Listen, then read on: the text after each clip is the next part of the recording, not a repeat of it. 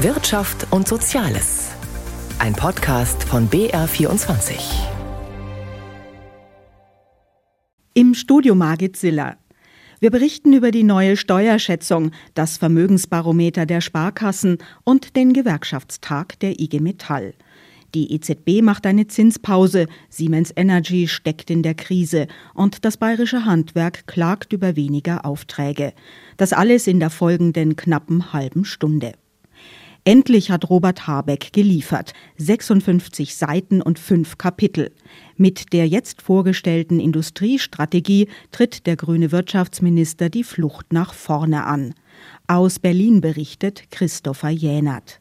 Keine rosige Zeit sei das für den Standort Deutschland, sagt Wirtschaftsminister Robert Habeck. So ist die angekündigte Industriestrategie zunächst mal eine Bestandsaufnahme. Was läuft schief? Und da kam dann doch einiges zusammen. Vor allem Standortfaktoren. Bedeutet konkret hohe Energiepreise, schlechte Straßen, kaum Digitalisierung, zu viel Bürokratie, Fachkräftemangel. Und äh, diese Standortfaktoren sind in großer Zahl Resultat von nicht geleisteter Arbeit der Vergangenheit. Sagt Habeck. Was aber tun? Mehr in Bildung investieren zum Beispiel. Finanzielle Anreize, damit Menschen über das Rentenalter hinaus arbeiten wollen.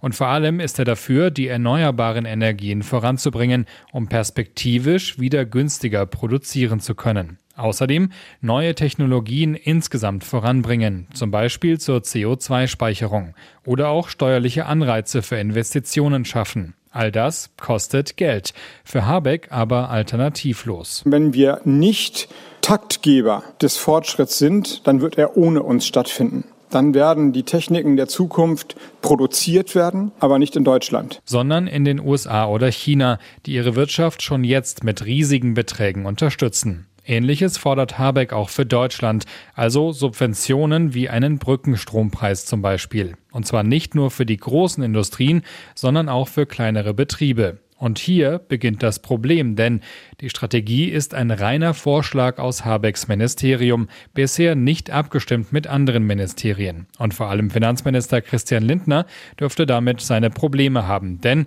eine von Habecks Forderungen ist auch, langfristig auf die Schuldenbremse zu verzichten. Es wird also mindestens mal noch viel diskutiert werden. Ohnehin sei die Strategie nicht mehr als ein Diskussionsbeitrag, kritisiert der Chef des IFO-Wirtschaftsinstituts Clemens Fußt. Immerhin sei er aber eine gute Bestandsaufnahme. Es fehlt aber eine überzeugte Strategie zur Überwindung dieser Probleme. Das Papier weist zu Recht auf die hohe Unternehmenssteuerbelastung, enthält aber keine neuen Ideen zur Minderung dieser Last. Nur ein Beispiel dafür, was Fußt kritisiert. Aktuell bleibt also abzuwarten, ob aus Habecks Debattenbeitrag irgendwann eine wirkliche Strategie wird. Viel Zeit für lange Diskussionen bleibt dabei eher nicht. Wir bleiben in Berlin. Dort wurde am Donnerstag die aktuelle Steuerschätzung präsentiert. Zunächst die gute Nachricht für Bund, Länder und Kommunen. Ihre Einnahmen werden weiter deutlich steigen. Aber im Vergleich zur vorherigen Steuerschätzung ergibt sich kurzfristig kaum eine Änderung. Und das wird die anstehenden Haushaltsverhandlungen nicht gerade leichter machen, wie Hans-Joachim Viehweger berichtet. Ideen zum Geldausgeben gibt es praktisch unendlich viele. Das gilt für jeden Einzelnen wie für den Staat. Zugleich aber gilt, dass die Mittel begrenzt sind. Beim Staat hängen sie insbesondere von der Höhe der Steuereinnahmen ab. Die Staatseinnahmen entwickeln sich im Rahmen der Erwartungen. Das ist eine gute Nachricht, sagt Finanzminister Christian Lindner. In Zahlen, in diesem Jahr muss Lindner zwar mit dreieinhalb Milliarden weniger auskommen als bislang geschätzt, im kommenden Jahr könnten es 3,8 Milliarden mehr sein. Erst ab 2025 steigen die Einnahmen dann stärker. Die gesamten Staatseinnahmen könnten dann zum ersten Mal mehr als eine Billion Euro übersteigen. Aber das ist für Lindner Zukunftsmusik. Seine Hauptbotschaft für die anstehenden Haushaltsberatungen lautet Neue Verteilungsspielräume, die gibt es nicht. Dabei gibt es aktuell zahlreiche Ideen zum Geldausgeben. Wirtschaftsminister Habeck wünscht sich Subventionen für energieintensive Unternehmen. Die Kommunen hoffen auf mehr Geld vom Bund zur Bewältigung der Flüchtlingskrise. Und Lindner selbst gibt zu, dass er Sympathien dafür hat, die Mehrwertsteuer fürs Essen in Restaurants weiter bei sieben Prozent zu belassen. Um freilich gleich hinzuzufügen, generell gilt, wer mehr verteilen will, muss sagen, woher es kommt. Dass auf den Bundestag spannende Wochen in Sachen Haushalt zu kommen, das betont auch Dennis Rode, der haushaltspolitische Sprecher der SPD. Die Spielräume seien eng, die Herausforderungen groß. Jetzt komme es darauf an, umzuschichten, zu priorisieren und Schwerpunkte zu setzen, erklärt Rode. Für Lindner ist der Schwerpunkt klar. Es müsse alles getan werden, um die Wirtschaft anzukurbeln. Er kann sich eine Senkung der Stromsteuer und eine gewisse Förderung energieintensiver Unternehmen vorstellen. Außerdem könnten die Länder einen Beitrag leisten, um die Bauwirtschaft zu stützen. Wir können natürlich auch insgesamt zu einer größeren Dynamik äh, kommen, wenn wir bei der Grunderwerbssteuer, gerade bei denen, die erstmals Wohneigentum erwerben, zu Entlastungen kommen. Ganz andere Prioritäten würde die Linke setzen. Ihre Haushaltspolitikerin Gesine Lötsch fordert weitere Entlastungen wegen der hohen Energiepreise. Die Rückgabe des Geldes an die Bürgerinnen und Bürger steht auch aus, was das Energiegeld betrifft. Das steht im Koalitionsvertrag und ist versprochen worden und noch nichts ist davon geflossen. Der haushaltspolitische Sprecher der Unionsfraktion Christian Hase wiederum rechnet bereits mit weiter steigenden Schulden. Die würden zudem nicht allein über den Haushalt abgewickelt, sondern über Nebenhaushalte wie den Klima- und Transformationsfonds. Ohne einen Wachstumsturbo komme Deutschland nicht aus der Krise. Ums Geld ging es auch zum Auftakt der Tarifrunde für den öffentlichen Dienst der Länder. Die Gespräche dürften schwierig werden. Mögliche Warnstreiks kurz vor Weihnachten sind nicht ausgeschlossen. Johannes Frevel fasst den ersten Verhandlungstag zusammen kein Arbeitgeberangebot und eine Zurückweisung der Gewerkschaftsforderungen durch die Arbeitgeber, der Auftakt der Tarifrunde für die 1,1 Millionen Tarifbeschäftigten der Länder wurde ergebnislos vertagt. 10,5 Prozent, monatlich jedoch mindestens 500 Euro mehr, präsentieren Verdi und Beamtenbund den Ländern die gleichen Forderungen, die bei Bund und Kommunen im April nach Schlichtung zum Abschluss führten. Andreas Dressel, Hamburger Finanzsenator und Verhandlungsführer der Arbeitgeber Tarifgemeinschaft Deutscher Länder TDL, zeigt sich freundlich, aber klar in seinem Nein. Wir hatten heute einen sehr konstruktiven äh, Beginn der äh, Tarifverhandlungen für den Tarifvertrag der Länder. Wir haben sehr deutlich gemacht, dass die Tarifforderungen in dieser Form zu hoch sind für die Länder. Sie sind in dieser Form nicht leistbar. Und trotzdem haben wir eine gute Grundlage jetzt auch, um weitere Gespräche in den nächsten Wochen zu führen. Fortgesetzt werden die Tarifgespräche am Donnerstag nächster Woche in Potsdam. Bis dahin muss es Bewegung bei den Ländern geben, drängt Verdi-Bundeschef Frank Wernicke und bekräftigt die Gewerkschaftsforderungen Richtung Arbeitgeber. Die heißen vor allem gleiche Löhne wie bei Bund und Kommunen von Berlin nach Frankfurt zum Gewerkschaftstag der IG Metall. Mehr als 130 Jahre hat es gedauert, bis jetzt zum ersten Mal eine Frau an der Spitze steht, Christiane Benner. Sie hat früher Handball gespielt und sie will die IG Metall nun stärker im Team führen. Birgit Habrath berichtet. Mit Ja stimmten 401 Delegierte, das sind 96,4 Prozent. Es war sicher eines der beeindruckenden Bilder in der Frankfurter Messhalle 11. Christiane Benner, die gerade gewählte erste Vorsitzende der größten Einzelgewerkschaft im DGB, bekommt Blumen überreicht von Jasmin Fahimi, der ersten DGB-Chefin in Deutschland. Frauen an die Macht. Dafür setzen Gewerkschaften sich seit Jahren ein, das in der eigenen Organisation auch umzusetzen. Da taten sie sich schwer. Desto größer die Freude im Saal ein historischer Mensch für uns Frauen, für die IG Metall und für die ganzen Mitglieder, die wir haben. Die erste Frau als Vorsitzende, das gab es noch nie bei der IG Metall und das ist, glaube ich mal, eine richtig gute Entscheidung. Das ist einfach brutal gut und wir freuen uns darauf. Dass sie auf dem Frauenticket fuhr, das streitet Benner ab. Die 55-jährige studierte Soziologin war bisher ja schon zweite Vorsitzende der IG Metall. Der Weg auf den Chefposten allerdings war kein Selbstläufer. Die Widerstände doch anfangs groß. Schnee von gestern. Benner will das nicht mehr kommentieren. Sie hat sich vorgenommen, der IG Metall eine starke, jetzt weibliche Stimme zu geben. Über den Umbau unserer Wirtschaft, der notwendig ist, wird viel gesagt und viel geschrieben. Aber wir kommen zu wenig vor. Ich will, dass wir alle mehr gesehen werden, mehr gefragt werden. Dafür werden wir uns selbstbewusst aufstellen, öffentlich. Ich gehe da gerne voran. Und das nicht nur in dem Gebiet, das klassisch Aufgabe der Gewerkschaft ist, die Tarifpolitik. Die Verkürzung von 35 auf 32 Stunden in der Woche ohne Lohnausgleich soll kommen. Auf dem Gewerkschaftstag wurde das beschlossen. Es wird dauern, dies dann aber auch durchzusetzen. Das hat der Kampf um die 35-Stunden-Woche der IG Metall gelehrt. Und noch etwas anderes. Gewerkschaft muss sich auch in die Politik einmischen. Benner ist, wie viele oberste Gewerkschaftsfunktionäre, SPD-Mitglied.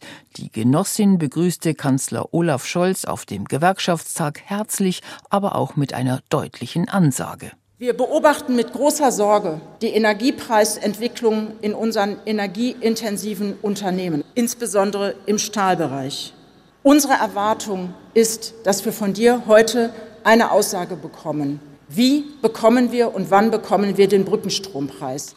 Eine klare Antwort darauf gab es vom Kanzler nicht. Die IG Metall macht da gemeinsame Sache mit den Wirtschaftsverbänden. Wer Industrie in Deutschland und damit Arbeitsplätze erhalten will, braucht einen niedrigen Strompreis. Aber was es nicht brauche, ist aus Sicht der IG Metall längere Arbeitszeiten oder niedrigere Löhne. Der gewählte zweite Vorsitzende der IG Metall, der Augsburger Jürgen Kerner, zeigt sich da gewohnt kämpferisch. Wir wollen die Industrie in Deutschland erhalten, aber Industrie heißt für uns gute Arbeit mit Tarifverträgen, mit sicheren Jobs. Wer im Endeffekt auf der Industrieseite dann anderen Weg gehen will, Tarifverträge schleifen, Konditionen verschlechtern, der wird uns da als Gegner bekommen. Und was die IG Metall auch einfordert, ist mehr Mitbestimmung. Im Umbauprozess hin zur digitalen und nachhaltigen Wirtschaft sollen die Beschäftigten nicht nur gehört werden.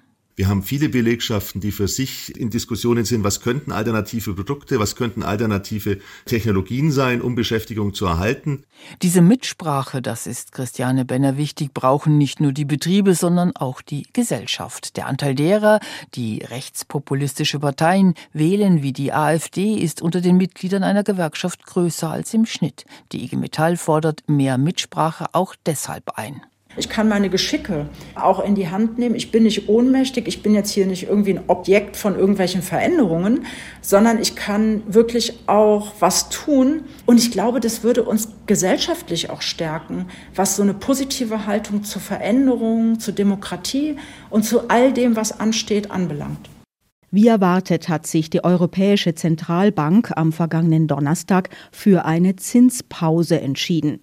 Seit Juli vergangenen Jahres hatte die EZB den Leitzins zehnmal sehr zügig auf aktuell 4,5 Prozent angehoben.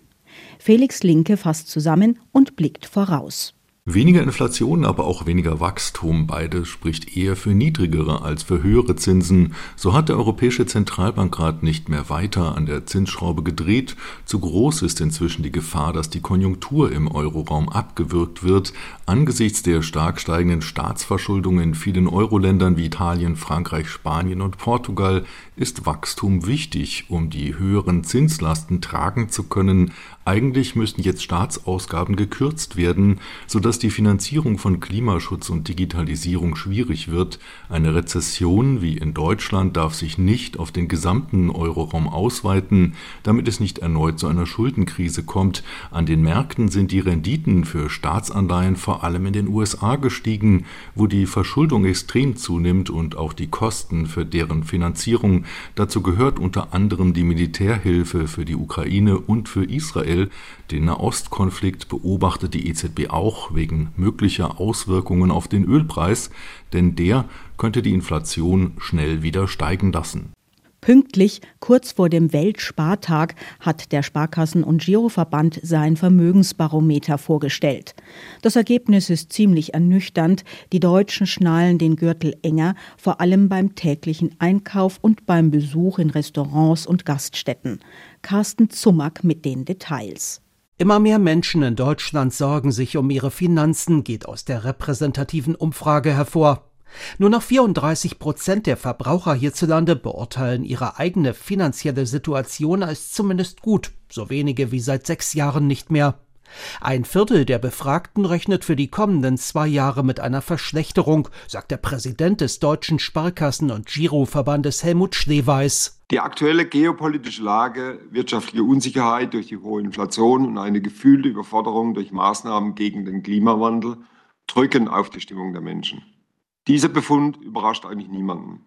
Dies alles beeinflusst auch die Schätzung bezüglich der persönlichen finanziellen Situation. Sie wird allgemein skeptischer gesehen als in den Vorjahren. Oft wird beim Urlaub, bei Restaurantbesuchen und dem täglichen Einkauf gespart.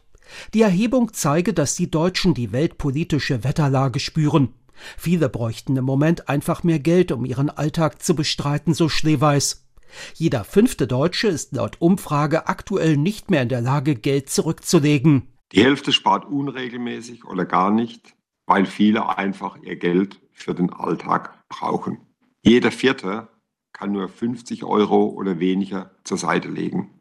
Und deswegen ist die Sorge auch groß, ob das Geld im Ruhestand reicht. Als Hoffnungsschimmer bezeichnet der Verband, dass immerhin jeder dritte Befragte davon ausgeht, dass sich die eigene finanzielle Situation in den kommenden zwei Jahren bessert.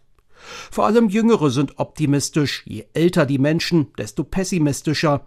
Unter dem Strich also blicken noch sehr viele besorgt in die nähere Zukunft sowie auf den aktuellen Kontostand.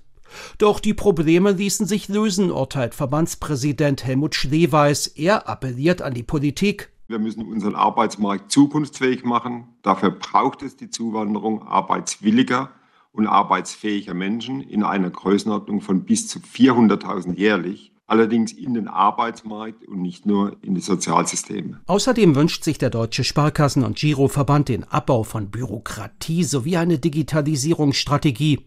Das alles, so die Hoffnung, könnte dazu beitragen, dass die Deutschen wieder optimistischer in die Zukunft blicken und vielleicht auch wieder mehr Geld zurücklegen können. Es war ein ziemlicher Schock am Donnerstagmorgen für die ohnehin gebeutelten Aktionäre, Beschäftigten und Beobachter von Siemens Energy. Die Krise des Münchner Energietechnikunternehmens ist so groß, dass mit dem Bundeswirtschaftsministerium in Berlin über Staatsgarantien verhandelt wird. Diese seien nötig, um Neuaufträge für Großprojekte abzusichern. Stefan Liener mit den Einzelheiten. In den vergangenen Monaten haben sich die Probleme im Windkraftgeschäft von Siemens Energy offenbar verschärft. Wie der Konzern in einer Ad-hoc-Mitteilung erklärte, nimmt das Unternehmen inzwischen für bestimmte Windkraftanlagen gar keine Aufträge mehr an. Die Verluste dürften demnach im kommenden Jahr nochmals über dem Milliardenminus liegen, das man ohnehin schon befürchtet hatte. Und es gibt weitere Konsequenzen. Die hohen Verluste im Windgeschäft lassen inzwischen offenbar die Hausbanken des Konzerns zögern, weiterhin ins Risiko zu gehen, etwa wenn es darum geht, finanziell für Neuaufträge bei langfristigen Großprojekten zu bürgen solche Garantien sind aber für das Geschäft von Siemens Energy essentiell. Bei großen Projekten im Kraftwerksbau oder dem Ausbau von Stromnetzen ist es nämlich üblich, dass die Anbieter dem Kunden garantieren können, dass sie auch die finanziellen Mittel haben, um solche Aufträge über Jahre solide abzuwickeln. In der Regel belegen sie das mit eigenen finanziellen Reserven oder mit entsprechenden Bürgschaften von Banken zwar hat auch Siemens Energy selbst milliardenschwere eigene Cash-Reserven, allerdings ist offen, wie viel von diesem Geld das Unternehmen benötigen wird, um die desolate Windsparte Siemens Gamesa zu sanieren. Auch die frühere Mutter Siemens, die immer noch rund 25 Prozent an Siemens Energy hält, ist dem Vernehmen nach nicht bereit, über schon bestehende Garantien in Milliardenhöhe hinaus weitere Risiken einzugehen Schließlich ist es das erklärte Ziel von Siemens, die Beteiligung an der früheren Tochter nach und nach zu verkleinern. Wie Siemens Energy jetzt bestätigte, habe man sich deshalb an das Bundeswirtschaftsministerium gewandt. Offiziell bezeichnet das Management die Verhandlungen in Berlin als Vorgespräche, die man mit den Partnerbanken und der Regierung führe. Der Bund soll demnach mit Staatsgarantien einspringen das Kalkül, ein solches Paket würde es privaten Banken erleichtern, sich weiter zu engagieren. Wie es in Berlin heißt, sei die Bundesregierung grundsätzlich nicht abgeneigt, da Siemens Energy mit seinen Technologien eigentlich ein zentraler Baustein der Energiewende ist. Das Konsumklima ist nicht das Beste, das spüren auch Bayerns Handwerker. Die Zahl neuer Aufträge geht zwar stetig zurück, aber es gibt Branchen, die noch relativ gut dastehen, wie das Lebensmittelhandwerk. Carsten Böhne hat sich auf der Backmesse IBA in München umgesehen, wo es vor allem um innovative Ideen ging. Die Bäckerei der Zukunft bietet mehr als das Kaufen von Brot und Semmeln vor Ort. Bereits zu Hause können die Kunden über eine App Nussschnecken oder Brezen mit dem Handy vorbestellen und bezahlen und können sie dann in der Filiale vor Ort abholen, ohne anzustehen. Der Ladenbauer AHA aus Gersthofen hat das Konzept jetzt auf der Backmesse IBA in München präsentiert genau wie die Verkaufstheke, die mit einem Knopfdruck die Scheibe herunterfährt und somit ganz schnell auf Selbstbedienung umgestellt werden kann. Die verpackten Backwaren sind mit QR-Code ausgestattet. Die Kunden können die Waren vor Ort scannen, bezahlen und mitnehmen, erklärt Maximilian Mosig von AHA. Und ab einem gewissen vordefinierten Wert wird dann in der Backstube hinten nachproduziert und genau gesagt, was wie wo fehlt, in welcher Filiale im Zweifel auch. Dabei läuft es im Lebensmittelhandwerk, zu dem auch die Bäckereien gehören, aktuell besser als in anderen Branchen. Genau wie im Kfz-Gewerbe ist die Zahl der Aufträge hier gestiegen. Große Probleme hat derzeit das Bauhauptgewerbe. Hier ist das Auftragspolster um fast zwei Wochen zurückgegangen, ein Minus von fast 15 Prozent. Für das gesamte Handwerk rechnet der bayerische Handwerkspräsident Franz Xaver Peter Andal mit einem schwachen Jahresabschluss. Der Umsatz könnte unter dem Strich um zwei Prozent sinken. Nach wie vor belaste die hohe Inflation viele Unternehmen. Damit äh, steigt natürlich ihr Preis und dann ist die Frage, ist der Kunde noch bereit, diesen Preis zu zahlen? Ob ich die Breze über einen Euro teuer machen kann oder ob mir dann der Kunde das Produkt nicht mehr abnimmt, ist eine Entscheidung des Unternehmers. Die hohen Energiekosten haben die energieintensiven Bäckereien besonders stark getroffen. Dabei ließen sie sich durch das geschickte Nutzen der Öfen um bis zu 25 Prozent reduzieren, meint Remco Beikerk vom niederländischen Ofenhersteller AMF Bakery Systems. So habe man ein Programm für Bäcker entwickelt, das die Belegung der Öfen und die verwendeten Rezepte optimal aufeinander abstimme. Außerdem zeigt AMF auf der Messe einen Wasserstoffofen. Dieser sei zwar nicht günstiger, so Beikerk, aber nachhaltiger, da er helfe, den CO2-Ausstoß zu reduzieren. Es wird nicht nur äh, Wasserstoff sein, es wird äh, wahrscheinlich eine Lösung sein von Hybrid. So ist es möglich, die Ofen zu heizen auf einen Teil Wasserstoff in dieser Sache dann und daneben dann elektrische Heizung. Was das bayerische Handwerk im Moment nach wie vor beschäftigt, ist der Fachkräftemangel. Neben der digitalen Bäckerei mit Selbstbedienung könnten auch Roboter helfen, den Personalmangel zu lindern. So zeigt die Firma Boyens Backservice auf der Messe IBA einen Roboter, der zum Beispiel Backformen einfetten kann. In einem gläsernen Schaukasten wirbelt er umher und steuert automatisch Backformen an. Marketingleiter Michael Jankowski steht daneben. Der kann genau erkennen, was für eine Backform jetzt auf mich zukommt. Ist das eine runde, ist das eine eckige? Er kann genau erkennen, wo diese Backform liegt und kann dann automatisch mit dem Roboterarm diese Backform benutzen, um die Form auch einzufetten. Wir denken, dass wir mit Robotern noch eine ganze Menge in der Zukunft schaffen können. Das war's für heute. Danke für Ihr Interesse, sagt Margit Siller.